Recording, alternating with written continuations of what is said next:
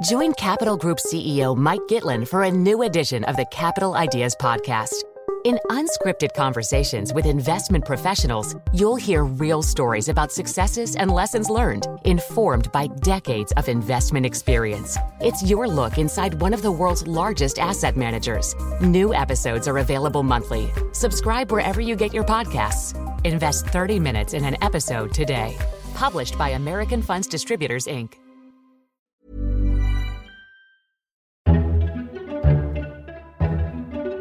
Welcome to FT Politics, the Financial Times' podcast on all things British politics.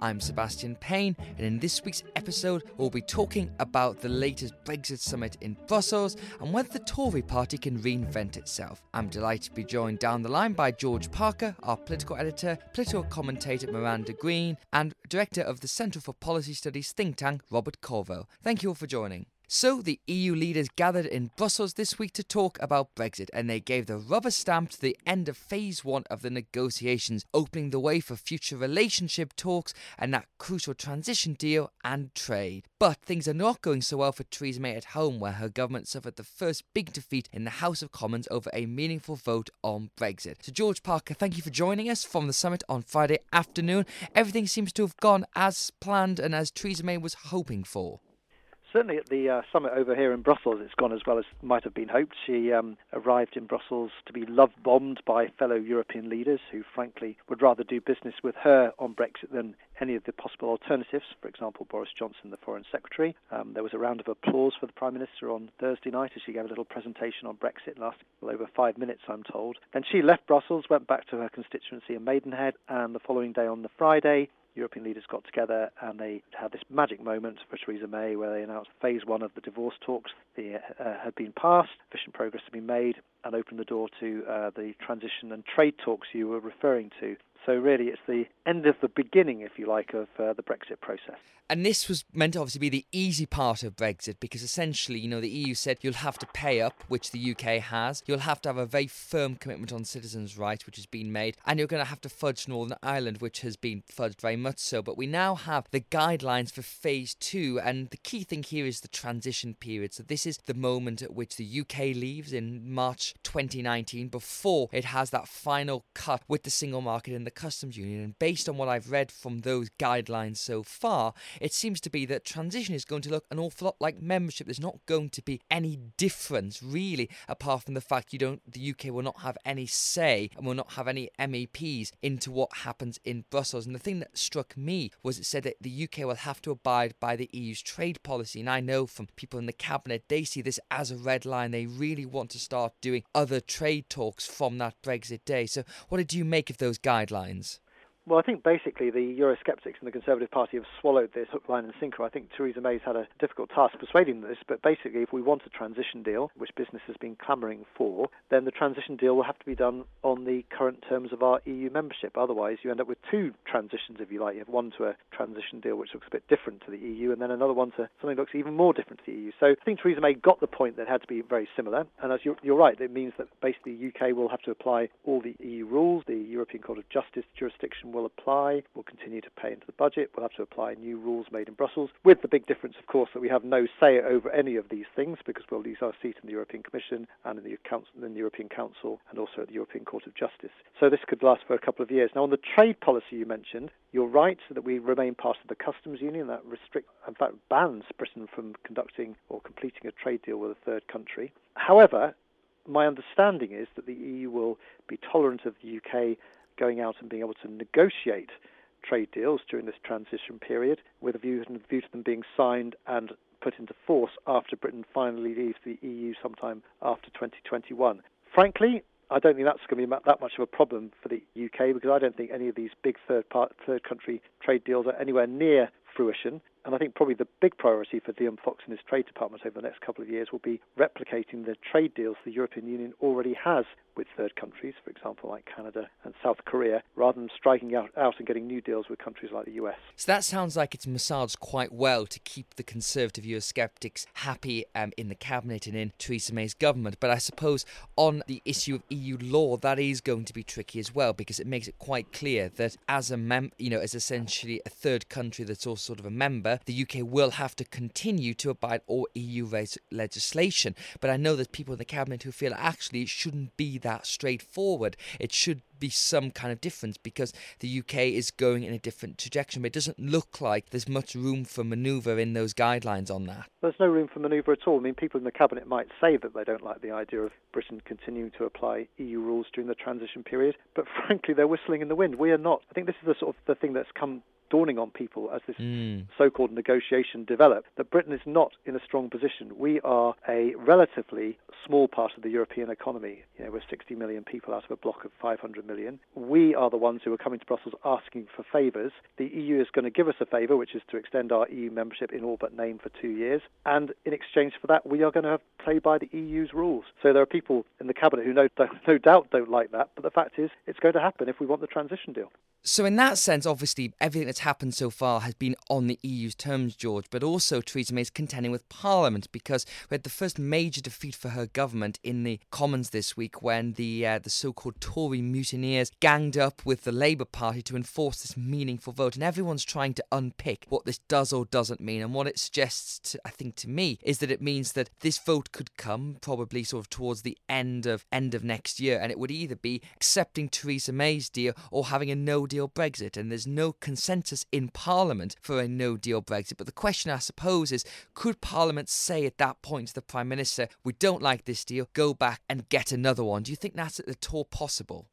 Think it's possible, although people are being very careful not to say that at the moment at, in Parliament. So at the moment, the rebellion this week was about a matter of process, the point of principle, high principle that Parliament should be the ones who sign off any deal that Theresa May does. And they've tried to keep it at that. But of course, the question then arises next year what happens if Parliament, as you say, doesn't like the deal Theresa May has just struck. So this will be an outline trade deal. It won't be the final trade deal, but it will be an outline deal of what the future relationship might look like. And let's say, for example, it is a bit like the trade deal that the EU concluded with Canada, focusing mainly on goods and not on services. Now, would Parliament, which is basically a soft Brexit Parliament, would it conclude that Theresa May should go back and actually delete one of her red lines and, for example, decide that on top of the trade deal that she's negotiated, Britain should stay in the customs union, which incidentally would help to sort out the issue of the Northern Ireland border. Now, in those circumstances, would Theresa May go back? Now, people in Brussels here today have been saying that the deal they strike, strike with Theresa May will be the end of the story. They won't reopen the negotiation, and that's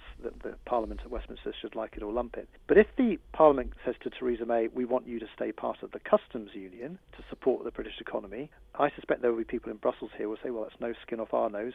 Fine, why not?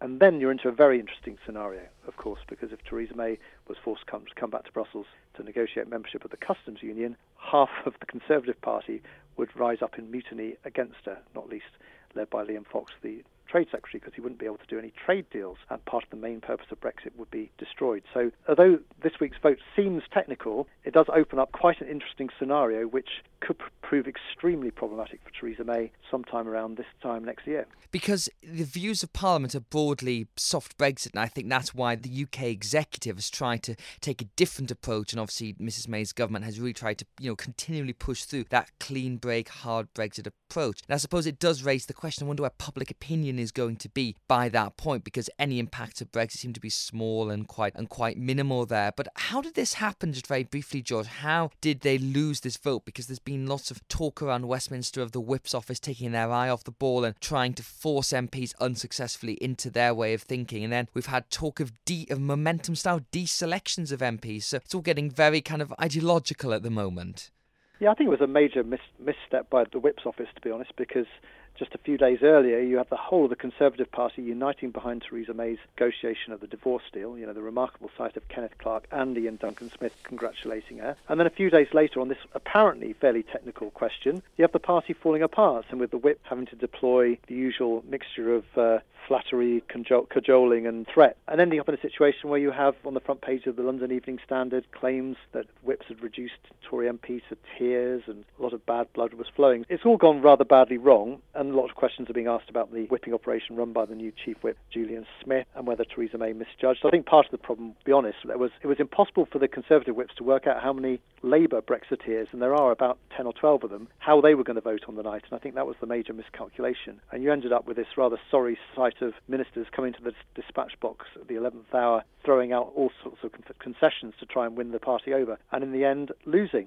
And the problem with this is once you've lost, and once you're forced to vote like this, there are a whole load of people, in this case 11 Tory rebels, who won't be biddable in the future because they'll have had threats, they'll have had the Daily Telegraph shouting at them the next morning, they'll be unbiddable next time this sort of thing arises. And as I was mentioning earlier, the next time this sort of thing arises, or one of the times it could arise, could be next year when the vote is taken on the final deal that Theresa May, May strikes in Brussels. And last question, very briefly. Next week, the Cabinet is meeting to begin that all important discussion on what the end state looks like. And this is after the transition period because at some point before the March, uh, the next council meeting in March, the government's going to have a position to take to the EU. And based on everything we've heard, it sounds like it's going to be in the Canada main, a kind of loose trade deal there. And based on the numbers, it seems to me as if those the people who have got the numbers to to win that argument when they have that to begin having that discussion next week. Yes, I mean the cabinet is split pretty much on this. I think between those who think we should have a high regulatory alignment with the EU and therefore high access to the single market, and those who think we should have a looser regulatory uh, relationship with the EU and less access to the market, it's a big philosophical divide. I suspect next week at the cabinet, not least because Christmas is just around the corner, Theresa May will want to avoid a big bust up. And there's certainly a sense in the cabinet at the moment that actually we don't really know where the EU might land on this. Are there some trade-offs that could be made? Could the EU's fairly absolutist position at the moment, which is that basically Britain should have a, some sort of Canada-style trade deal, are there any ways that we could pay in some way, whether it's through I know, payment for EU programs or more of an offer on defence or whatever it might be to get greater access. So we don't know. I think we're at the preliminary stages of this, but I think it's going to be one of the biggest political questions to be decided in the first part of 2018.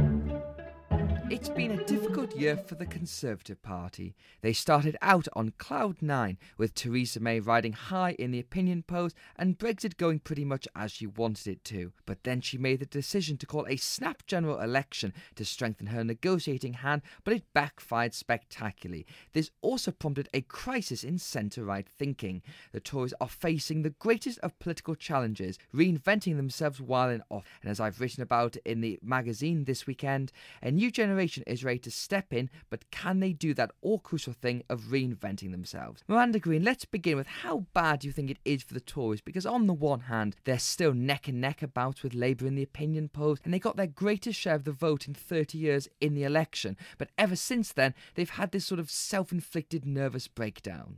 I think it's slightly better than it seemed a few weeks ago mainly because there's a sort of momentum just to being able to keep going from week to week in such a precarious position, particularly for the Prime Minister herself. I mean, when you think back to the general election disaster and losing the majority, I think it's fair to say that that was the culmination of a disastrous trajectory and a bad strategy, which was to interpret the Brexit referendum in the hardest possible way and seek to represent only half the nation, that, i.e., the people who had voted Leave, and to interpret Leave as a very, very hardline sort of Brexit. I think that since the election, actually, May and the people around her, who are of course different people now, may have learned some lessons from that. And we seem to be sneaking towards some compromises on Brexit. And whether it's by accident or design, none of us really knows, and it's rather fascinating to watch. She is surviving week to week and even scoring some victories. Of course, it could all come crashing down at any moment. I think there isn't that much danger of a sudden general election, though. So, although the Tory benches are kind of spooked by what might happen to them if there is a general election, there probably won't be one. So, that probably instills them with a certain amount of internal discipline whilst freeing them up from the reality of losing their seats, if you see what I mean because the problem they had was they got all these votes, but they didn't really get them in the right places. This idea that in British politics you've got to build an electoral coalition that speaks to many different parts of the country. And the coalition built under David Cameron was very much focused on cities, liberal metropolitan areas, while shunning some of the more provincial, socially conservative areas that then peeled off um, to the UK Independence Party. Whereas Theresa May sort of tried to bring back some of those UKIP voters, but at cost of conservative Remainers who then decided to either not turn out, or some of them even voted for Labour, thinking that would lead to a softer Brexit. So I think when they do begin to think about the next general election, that's the crucial question in my view: is what is that electoral coalition? Which parts of the country are they trying to speak to? Well, that's right. And I mean, your piece in the Saturday edition of the FT this week, Seb, is very interesting on this because it's a huge decision for them, whether they like it or not, over the last few months. In fact, since the referendum, they have had a coalition with UKIP voters. And if they are actually going to go the other way, seek to bring on this new generation of Tory talent and be a much more sort of centrist, sensible party, well, what I would describe as a more sensible party, they may lose those people on the right again. So it is a huge sort of strategic decision for them. So, Robert Colvile, you've recently taken up as head of the Centre for Policy Studies, the think tank that brought us Thatcherism. And one of the big things you've done so far is focusing on this new generation. And between the 2015 and 2017 intake, there are 103 new Conservative MPs in Parliament. That's a third of the parliamentary party. Plus, if you take the 2010 intake, then that's the majority of it is actually quite a young party. Now, it doesn't quite look that way when you look at the cabinet. Do you think there's something special about this new generation of Conservatives that are in Parliament?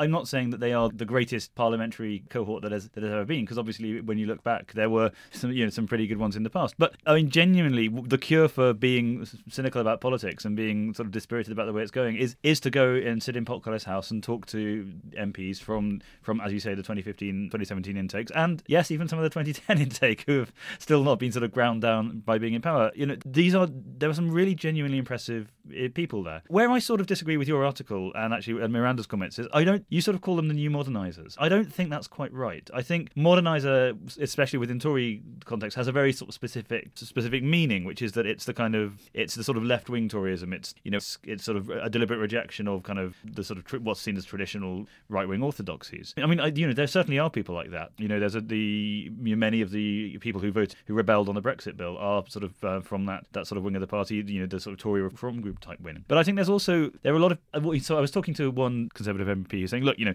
there are people in my intake with whom I will never agree about economic strategy. I will never agree about anything. But we all agree that the Conservative offering to the voters needs to be refreshed, that we need to look and sound like a modern party and to speak in terms that the, the voters understand. And that's the point why I use that modernisers thing about this, because when David Cameron became leader in 2005, his essential pitch was saying, We've fallen out of step with where Britain is, and we don't look and sound and represent like the country that we want to govern. And I think the thing that links all these people together, and for sure they are sort of quite different different in, in some of them are Brexiters, some of them are Remainers, some are urbane, some are more, you know, provincial in their outlooks. But I think what they all do see is the problem of June's election was the country is sort of just it's fall the party's fallen out of step with the country. Yeah, only at the FT could the word provincial be used to this as a sort of term of disparagement. Not disparagement um, at all. The, um, not at all. But the no, but the, the, the non-urban, yeah, yes, non-metropolitan no, I, I, outlook, I, which is so out of fashion. I, I understand. Say, but, um, yeah. No, but I think that's right. You know, the, the, the central demographic fact of the election was that the UK is now divided on, on the grounds of age. Above 44. Not class, which is amazing. Not, not class. Above 44, people vote Tory. Below 44, people vote Labour. And wouldn't you know it, above 44, people have houses. Below 44, they don't have houses, which is something that we have been sort of trying to focus on quite a lot with our with our own research. But I think Jeremy Corbyn is actually quite central to this because for a long time in British politics, probably you know since ever since Tony Blair and possibly even John Smith, there was a basic acceptance that there was a, a, a system which worked. That you know politics was about accepting a version of Thatcherism with some, but with some added, uh, some added sort of things here and there. And it was the differences between the manifestos were all quite small. Most of the party leaders could happily have gone to dinner parties at each other's houses. I mean, you know, there, there were actually sort of bigger tensions within the Labour Party than there were between the Tories and Labour.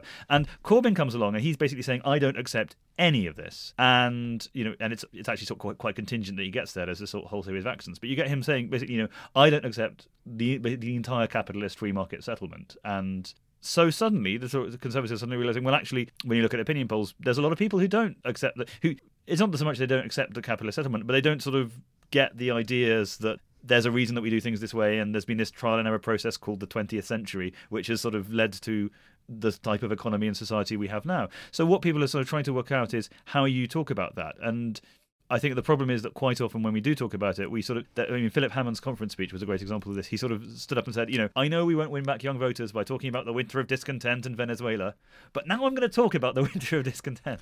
And I think the key point in all this, Miranda, is just going back to June's election here was that that manifesto Labour put forward in our kind of mainstream media bubble, we looked at that and thought, oh my word, this is totally unelectable. It's so far out there. But then realised you know, that it actually for a lot of people, particularly those below 45 that Rob was talking about, that chime with a lot of their concerns. And so the Conservatives have to try and figure out which of their principles still really matter and you know which values they have to hold on to and which ones they have to give up. And i think in the manifesto this red toryism which was kind of tackling a lot of these concerns and issues with the harsher sides of capitalism was put forward to the country and won some support particularly out of you know as i said those kind of non-metropolitan areas but then annoyed a lot of other people as well. So i think it is a challenge for the conservatives when you're facing labour which is actually quite a populist offering in a way because it's just basically offering something to everybody and a lot of cash bungs on policy areas that are very difficult but just say hey we'll give you a lot of money to try and fix this problem. I think that's right and certainly that week where the two manifestos of the main parties were published was the turning point in the election and a lot of the promises in the labour party manifesto went over well with a wide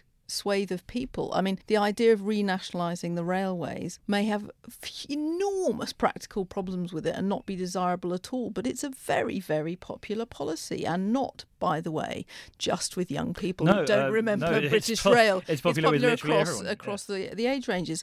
And I think that the Tory party really does have to address why the Labour manifesto was so attractive to people. I happen to agree with you. I think a lot of it was relatively cynical um, and actually didn't provide real answers to the problems the country faces. But you do have to look at why it was attractive. I'm a little bit depressed when I hear Rob describing this problem of the Conservative Party so accurately, and I don't disagree with your analysis, Rob, but when you say find about another way of how we talk about it, you know, this idea of re establishing faith in capitalism essentially and how the system works, because it has to be about so much more than how people on, on the right or even the centre right or even in the centre, which is where I'm located, talk about it. And it has to be about demonstrating that the system can work for everyone, and that's a much broader set of policy issues. My worry at the moment is that Brexit is sucking the oxygen out of everything. So, really solving some of these problems, whether it's housing, whether it's the training and education system. How can we do that when the whole nation is churned up over Brexit to such an extent? So, Rob, on that point, you've launched this New Generation project, which is focusing on these areas. Tell us a bit about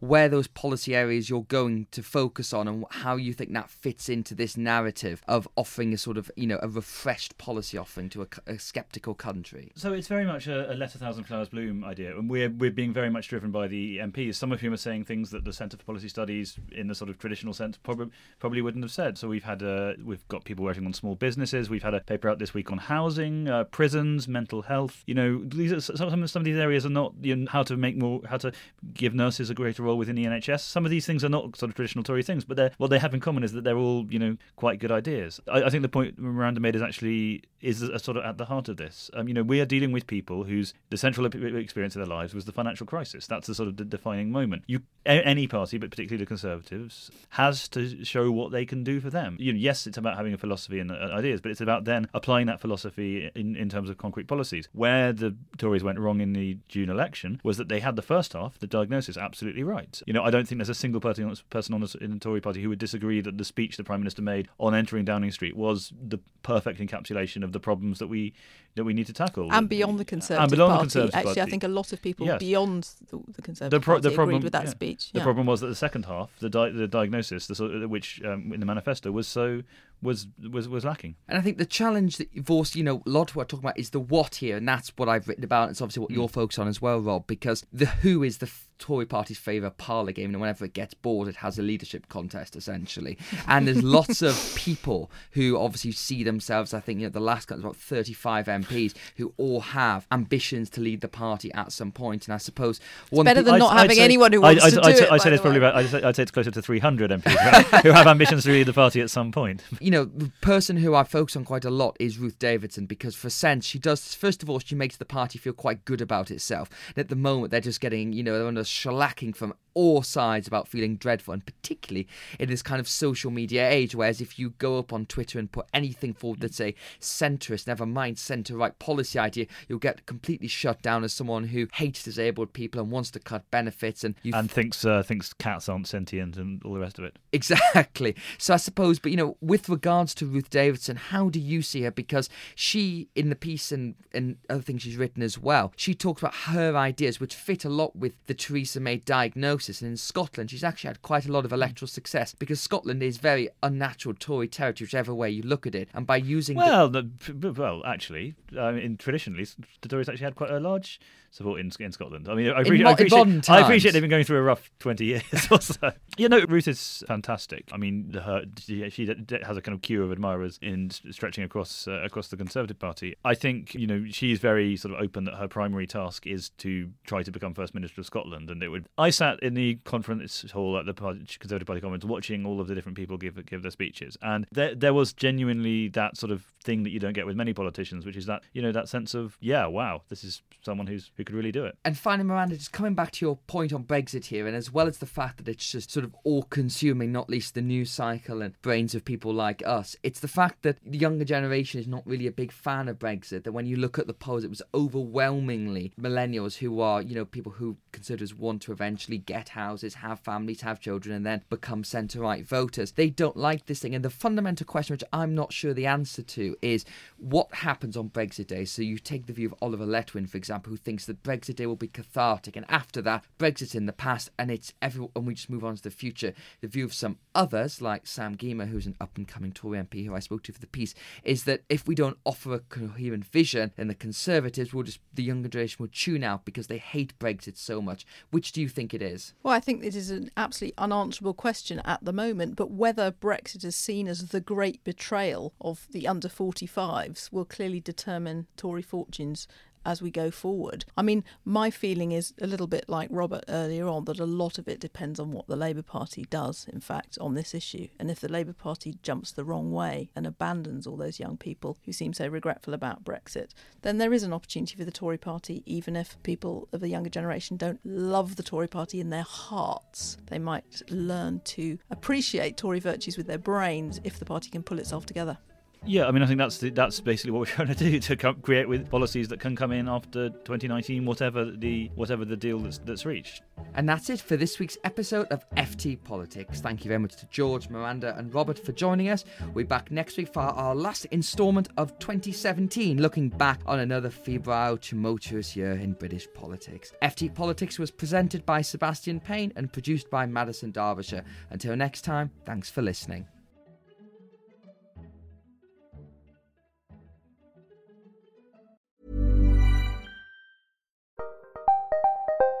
Did you know the Capital Ideas podcast now has a new monthly edition hosted by Capital Group CEO Mike Gitlin? Through the words and experiences of investment professionals, you'll discover who was their best mentor, what's a mistake they made that changed their approach, and how do they find their next great idea. Subscribe wherever you get your podcasts. Published by American Funds Distributors, Inc. when it comes to your finances, you think you've done it all. You've saved, you've researched, and you've invested all that you can. Now it's time to take those investments to the next level by using the brand behind every great investor, Yahoo Finance. As America's number one finance destination, Yahoo Finance has everything you need, whether you're a seasoned trader or just dipping your toes into the market. Join the millions of investors who trust Yahoo Finance to guide them on their financial journey. For comprehensive financial news and analysis, visit yahoofinance.com the number one financial destination, yahoofinance.com.